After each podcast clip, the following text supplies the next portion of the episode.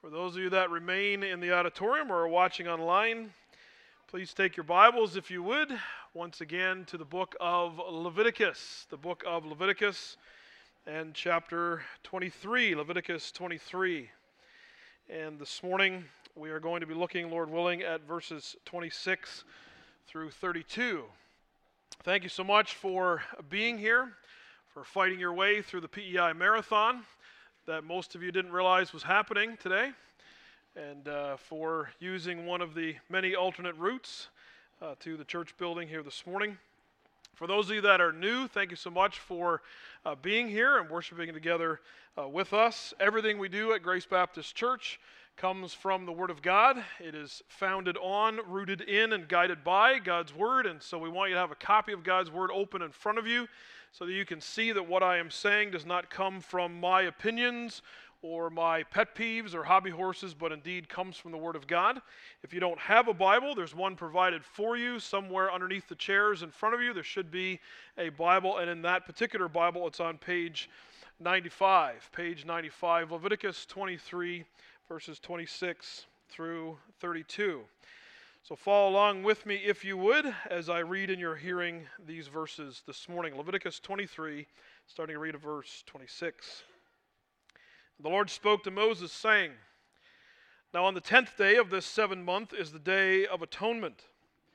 It shall be for you a time of holy convocation, and you shall afflict yourselves and present a food offering to the Lord.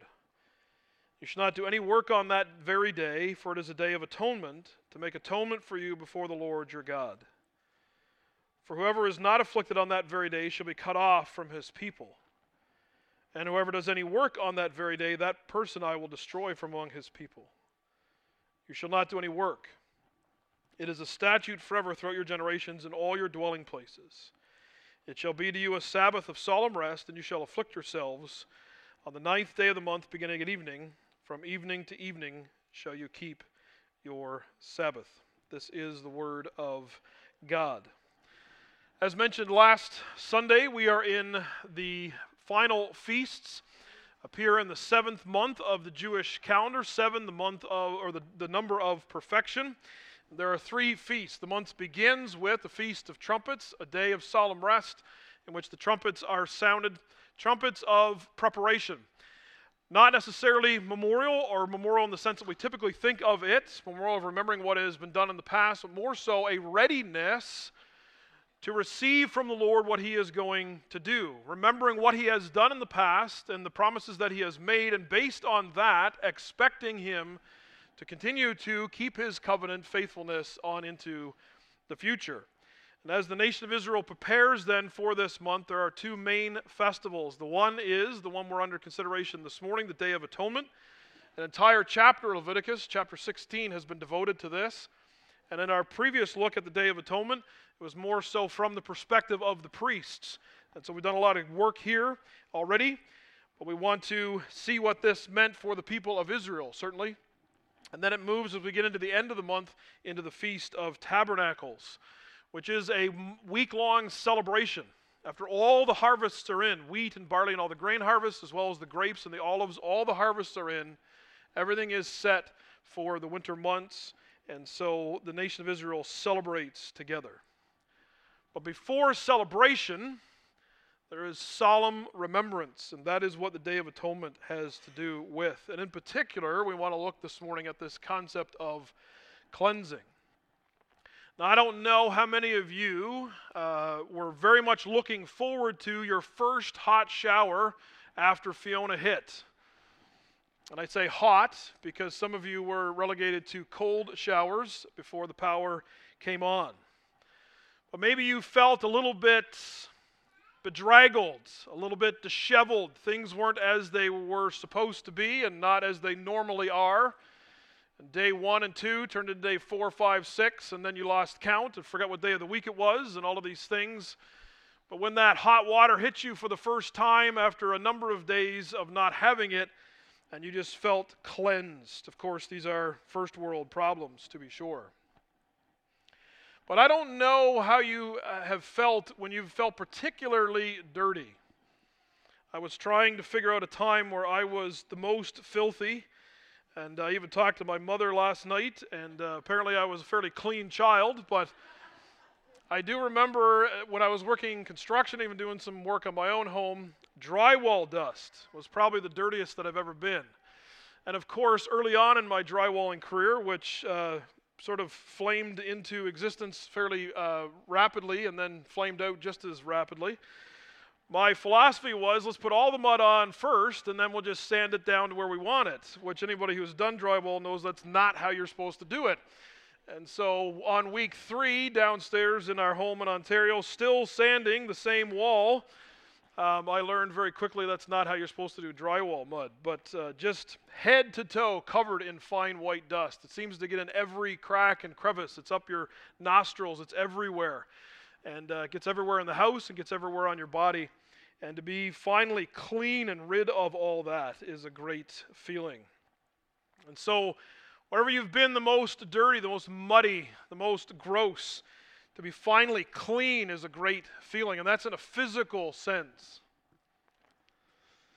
But I don't know if you're here this morning and you're feeling perhaps spiritually, emotionally dirty.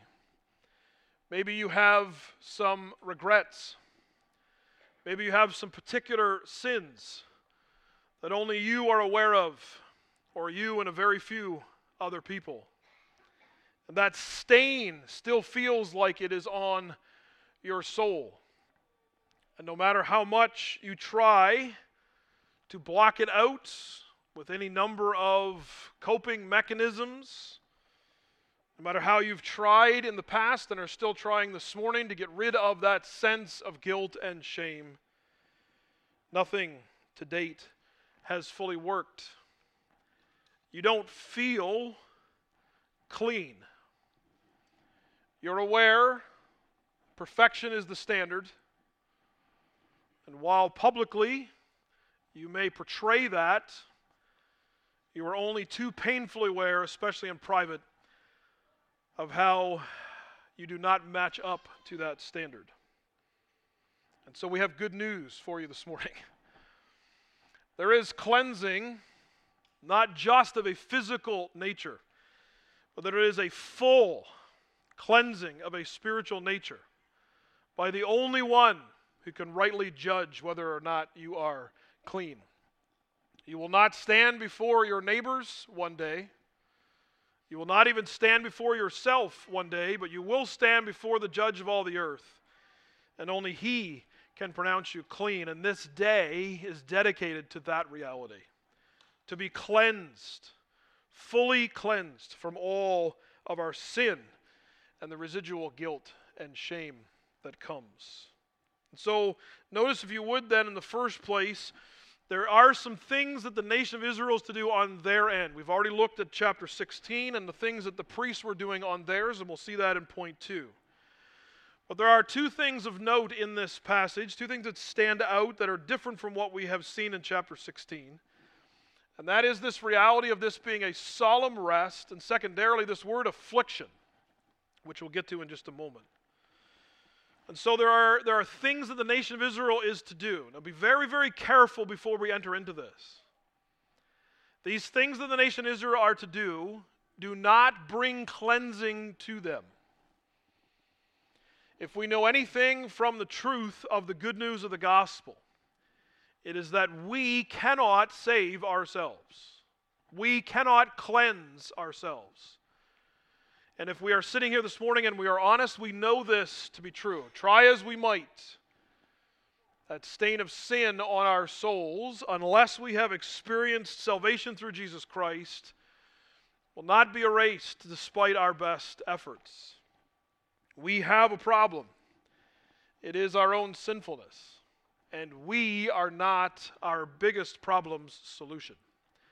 We cannot cleanse ourselves. So do not see these things in this passage as the nation of Israel working to please God or doing something so that God will accept them and cleanse them. This is not a uh, relationship that sort of the nation of Israel does their part, God then does his part in response, and sort of together we're going to cleanse ourselves. No. This is fully from God. But these things are representative of They are in anticipation of what is happening in the tabernacle and later on, the temple. So there are two things the nation of Israel will do. In the first place, they are to have a day of solemn rest. This is a day in which no work is to be done. It's mentioned at least four times in this passage. This is a special Sabbath. Sabbaths occurred every Saturday in the weekly uh, cycle, the weekly routine of the nation of Israel. But here there is a special Sabbath. And this is one of the first times that we get a sense of the Jewish day because in verse 32, it starts on the evening of the ninth day at sundown, which is how Jews reckon time, and goes until sundown of Saturday, which is the same as a normal Sabbath. But here it is specified on this day, leading into the tenth day of the month, a day of solemn rest. A day of rest undistracted by things that we find to occupy our time even when we are supposed to be at rest. We have many built in distractions. And it seems like more and more we're focusing on the distractions instead of the things that we ought to be focusing on. We spend very little time in our culture currently just in solemn rest, in contemplation, in quiet thanksgiving to God, in introspection. We don't spend a lot of time in our own thoughts. Now, of course, we can spend too much time there as well, but there is something to be said for taking a break from the norm, from cutting off all distractions, and refocusing on God. And that is what the nation of Israel was to do to the extent that anybody who was found doing work on this most solemn day of rest would be cut off from the people of Israel. God knows us intimately, He created us. And so He knows that we need reminders, we need rest, we need to be refocused. And far too often we are distracted by so many different things either of our own making or not, but we allow these distractions in. And all of a sudden, it seems like after far too long, we kind of wake up to the reality of where am I and who am I and what am I actually doing? And God has built into the weekly routine of the nation of Israel a day of solemn rest, and He's built into the annual routine of Israel numerous days of solemn rest, and this is one of them. Because the nation of Israel realizes that on this day, this is the only day out of the whole year that the high priest goes beyond the curtain into the Holy of Holies. There's something significant going on this day. So this day needs to be free of distraction. This day needs to be free of the regular routine. This day needs to be dedicated to worship to God, undistracted worship to God. Secondarily, this idea of personal cleansing, if I can put it that way, is this idea of fasting. Fasting comes from that word affliction. Three times in the passage it says the nation of Israel is to afflict themselves. And in fact, it says if anyone does not afflict themselves, they will also be cut off from the people of Israel. Affliction here, I believe, means fasting. Not only to take a break from the daily routine of work and the normal things that we do, but also to take a break from eating as we normally would. But not just to take a break from eating as we normally would, but to use that time in particular to refocus on God. To say to God, You are more important than anything else in my life, even food. Now, for some of us, food and other things, that, that's, that's a hard thing to give up. We like what we like. And yet, God is calling on His people to find their greatest joy in Him. And there's weekly reminders of this and annual reminders of this. As I've said numerous times, God will oftentimes bring us to places where He is all we have to remind us that He is all we ever need. God will frequently bring us to places in our lives through trial and struggle through times of memorial and preparation, through times like we're doing right now, to remind us, to places where He is all that we have, to remind us that He is all that we ever need? Do we treasure Him above all else? Do we treasure Him even above our daily sustenance? And the nation of Israel was to prepare themselves for what was taking place at the tabernacle and eventually the temple. And so this day was a solemn day. There is no celebration in this day. Celebration's coming, but there's no celebration this day. Because the degree of euphoria that we feel from being cleansed is to the same degree of how dirty we were in the first place. I don't know that our normal shower routine is a time of blessing to the extent that the, that first shower after the power came on was.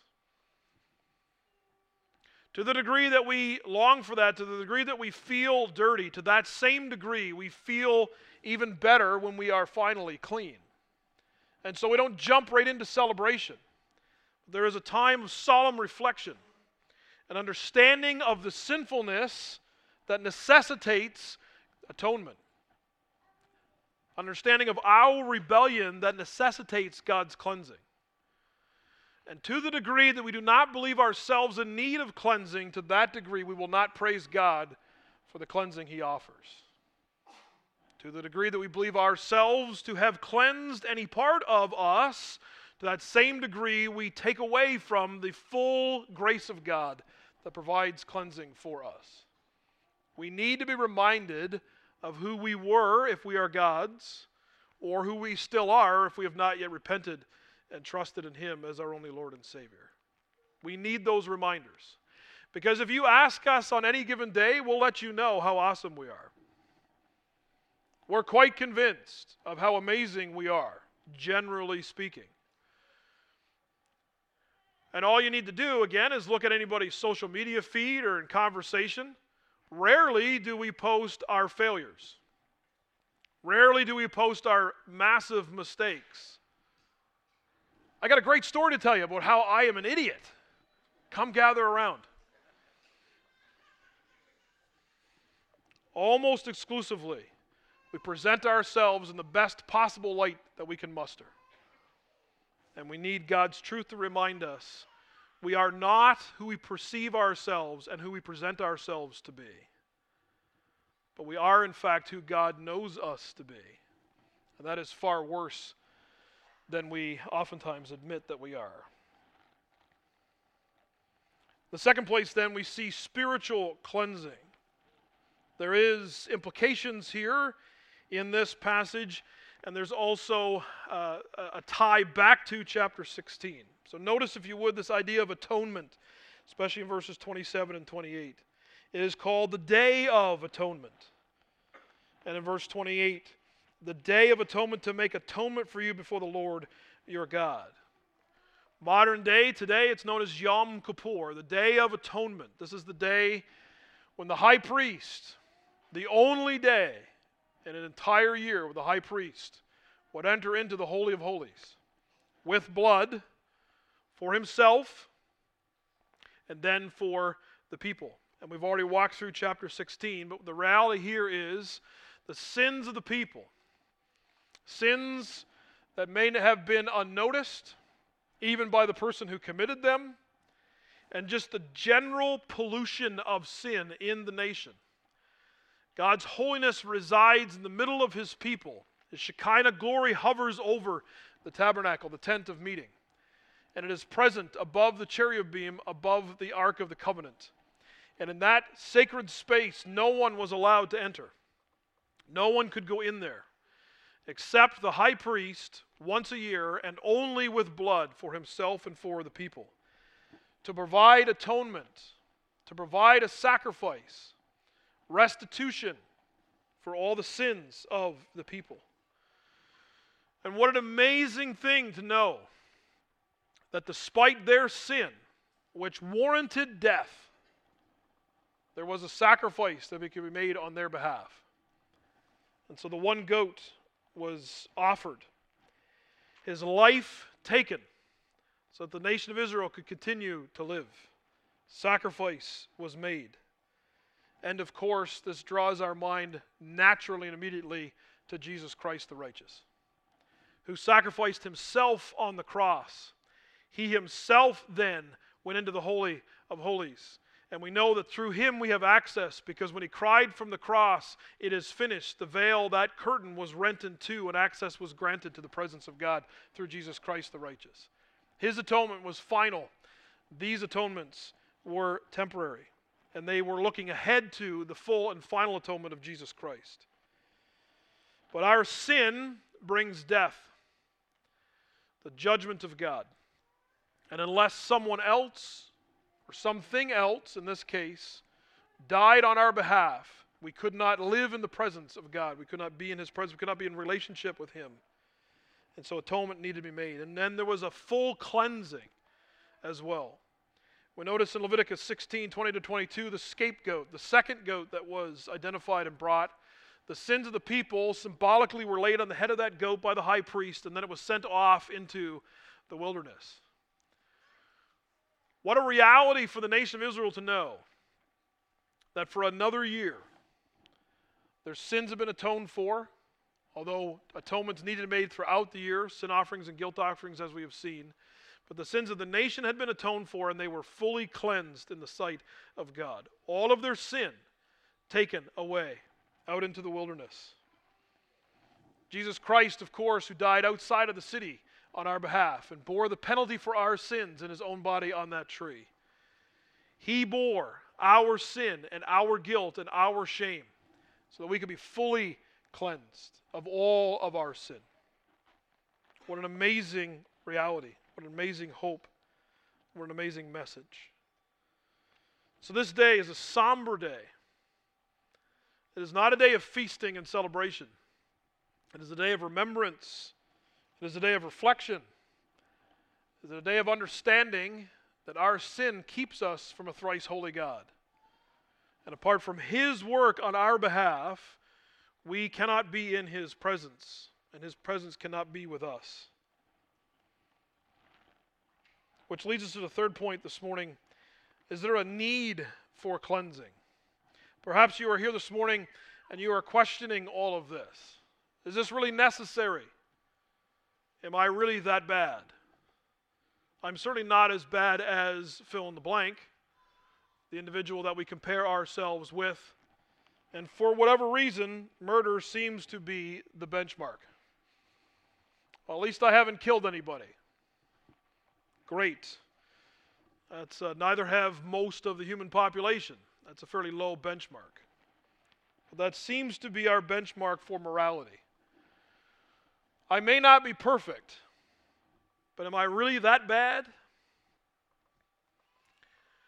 Well, in Romans 3, verses 9 through 20, Paul lays out his case. First of all, certainly the Gentiles, but in particular in this passage to the Jews. Because there were individuals that didn't think that they needed to be cleansed. They kept the law, mostly, most of the time. And they were certainly better than the Gentiles. And we love to compare ourselves. We're still doing it. We are not nearly as enlightened as we think we are. We compare ourselves every day to others. And of course, we compare ourselves to those that we believe are not as good as we are, so we always compare favorably to the people that we choose to compare ourselves with. And that comparison leaves us feeling better about ourselves. And this certainly was the case with the Jews, and we'll say more about that in just a moment. But Paul lays out his case very well to say there is none righteous, no, not one. No one can claim perfection. And that is the standard. The standard is pure, unadulterated holiness. And none of us is holy. We have all made mistakes. We have all rebelled against God. We have all tried to be God instead of letting Him be God. We have all sinned. We have all knowingly gone against His rule and reign. We have all knowingly transgressed His law. And so the need for cleansing is present and it is great. And if you're honest with yourself this morning, you know that that is the reality.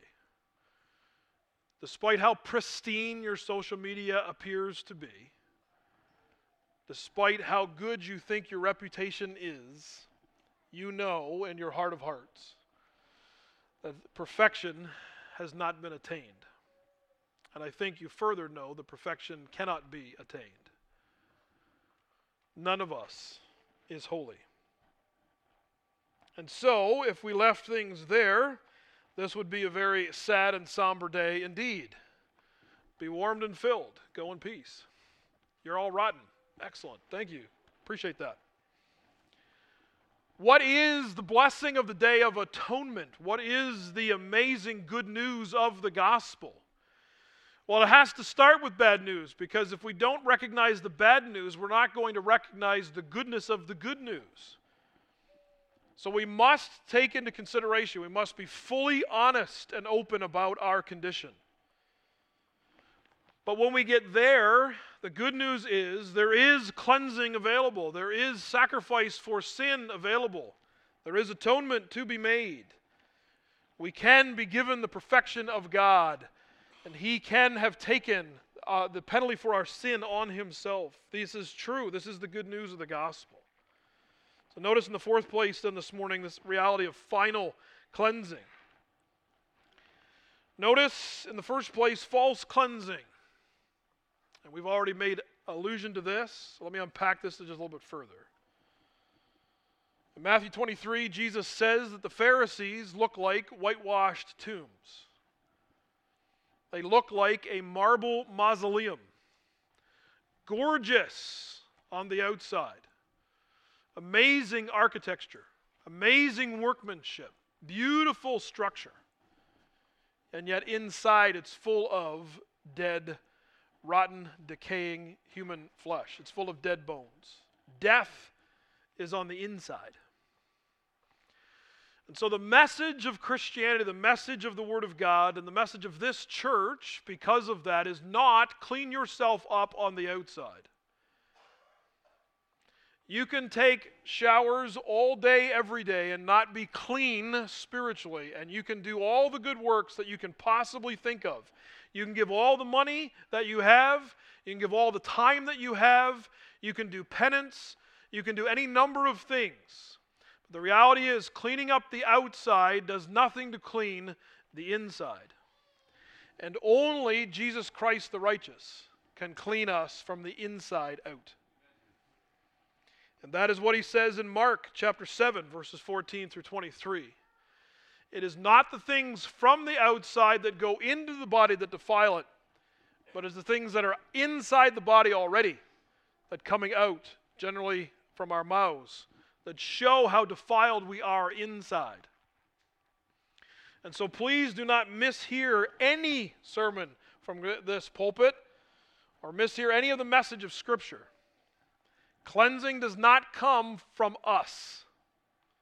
No amount of self effort can result in holiness and righteousness before a thrice holy God. So, attempting to clean yourself up so that God will accept you, or attempting to stay clean so God will like you, is not good news. That is news that will only lead to despair because you can't do it and neither can I. So, what is the good news? The good news is that there is true cleansing available through Jesus Christ the righteous. In John chapter 13, Jesus is with his disciples, and this particular passage is famous because he washes the disciples' feet. But you'll note in verse 10 there's something that is there. Peter says to Jesus, after he says to Jesus, You're not going to wash my feet, all right? We like Peter because Peter says the things that we're thinking but might not say in the same circumstance. Peter just says it. No, no, no, no, Jesus, you're not going to wash my feet. I should be washing your feet. That's not how this works. Jesus says, If I don't wash your feet, you have no part with me. And so then Peter says, Well, then wash my whole body. I'm all in.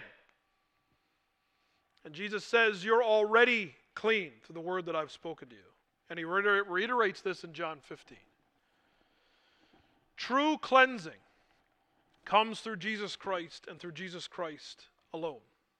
Does not come through good works, does not come through human effort, it does not come from trying harder, it does not tr- come from not sinning longer.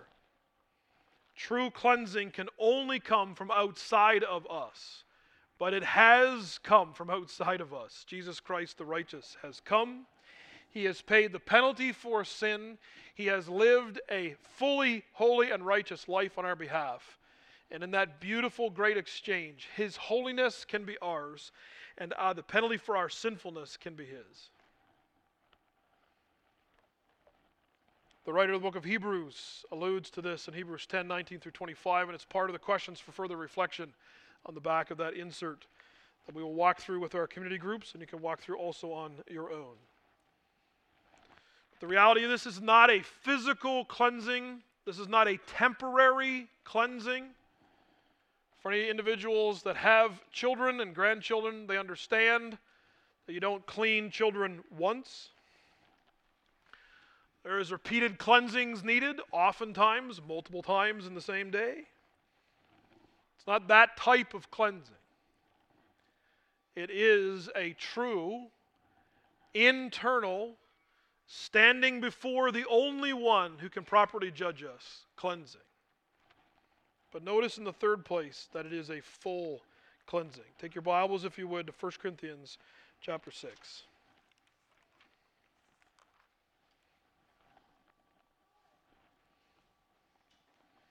1 Corinthians chapter 6.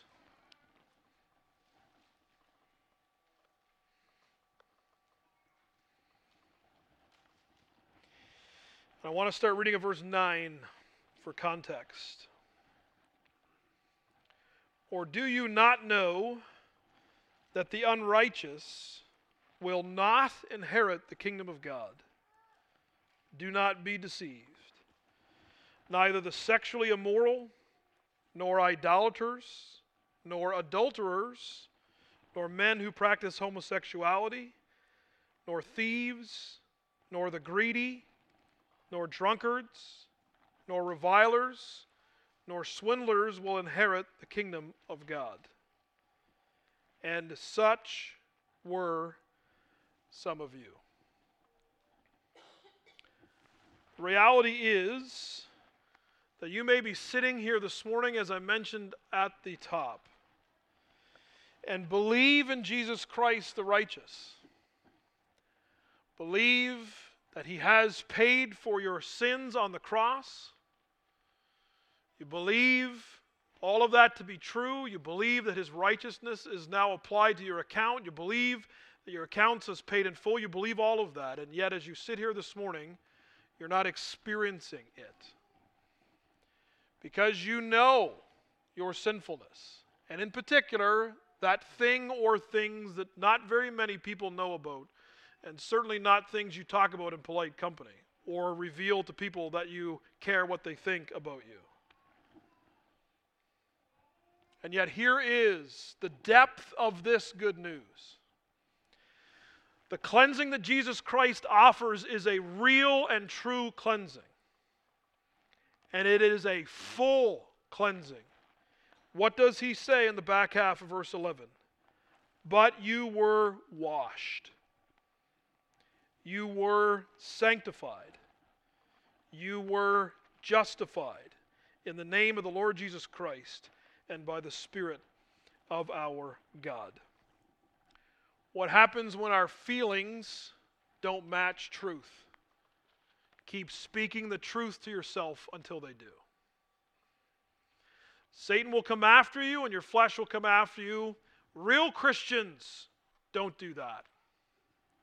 True followers of Jesus Christ wouldn't have acted that way.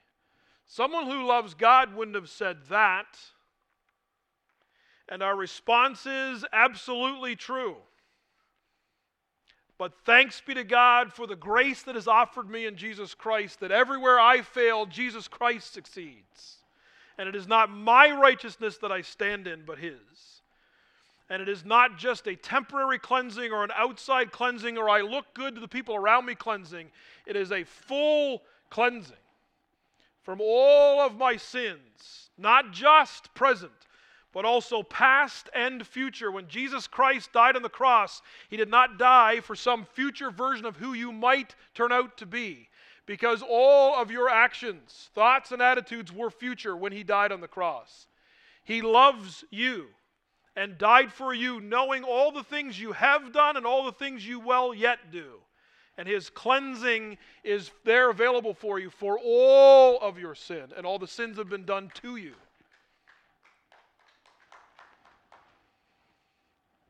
And now take your Bibles, if you would, one last time, the book of Revelation, chapter 7.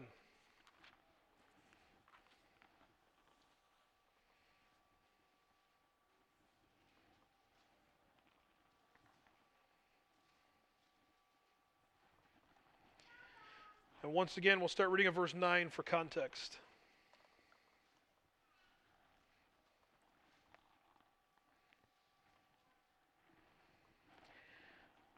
Revelation chapter 7, starting with verse 9. After this I looked, and behold, a great multitude that no one could number, from every nation, from all tribes and peoples and languages, standing before the throne and before the Lamb, clothed in white robes, with palm branches in their hands, and crying out with a loud voice Salvation belongs to our God who sits on the throne and to the Lamb. And all the angels who were standing around the throne, around the elders and the four living creatures, and they fell on their faces before the throne and worshiped God, saying, Amen, blessing and glory and wisdom and thanksgiving and honor and power and might be to our God forever and ever. Amen. Then one of the elders addressed me, saying, Who are these? Clothed in white robes, and where have they come from? I said to him, Sir, you know. And he said to me, These are the ones coming out of the great tribulation. They have washed their robes and made them white in the blood of the Lamb. What is our future for those who are in Christ Jesus? That we are not just positionally holy and righteous, but we're actually removed from the presence of sin itself and we will one day be all that Jesus Christ died to make us. We will experience a, experience a final cleansing. And that's what this Day of Atonement points to, and that's what the sacrifice of Jesus Christ reveals. We are not yet who we will one day be. But because of the sacrifice of Jesus Christ on our behalf, because of the presence of the Holy Spirit in us, we have every confidence to know that we will be there. We will make it to glorification. Romans 8, that golden chain of redemption. Those who he justified, he sanctified. Those who he sanctified, he glorified. Same past tense. It is as good as done. All of the guilt, all of the shame, all of the residual filthiness, all of those things that we're trying so desperately to forget the reality is, through Jesus Christ, we can in this life, and there is coming a day for those that are in Christ Jesus where that will be our final and eternal state, where we will be in white robes, washed in the blood of the Lamb, perfect as we were originally created to be and are being recreated in Jesus to be.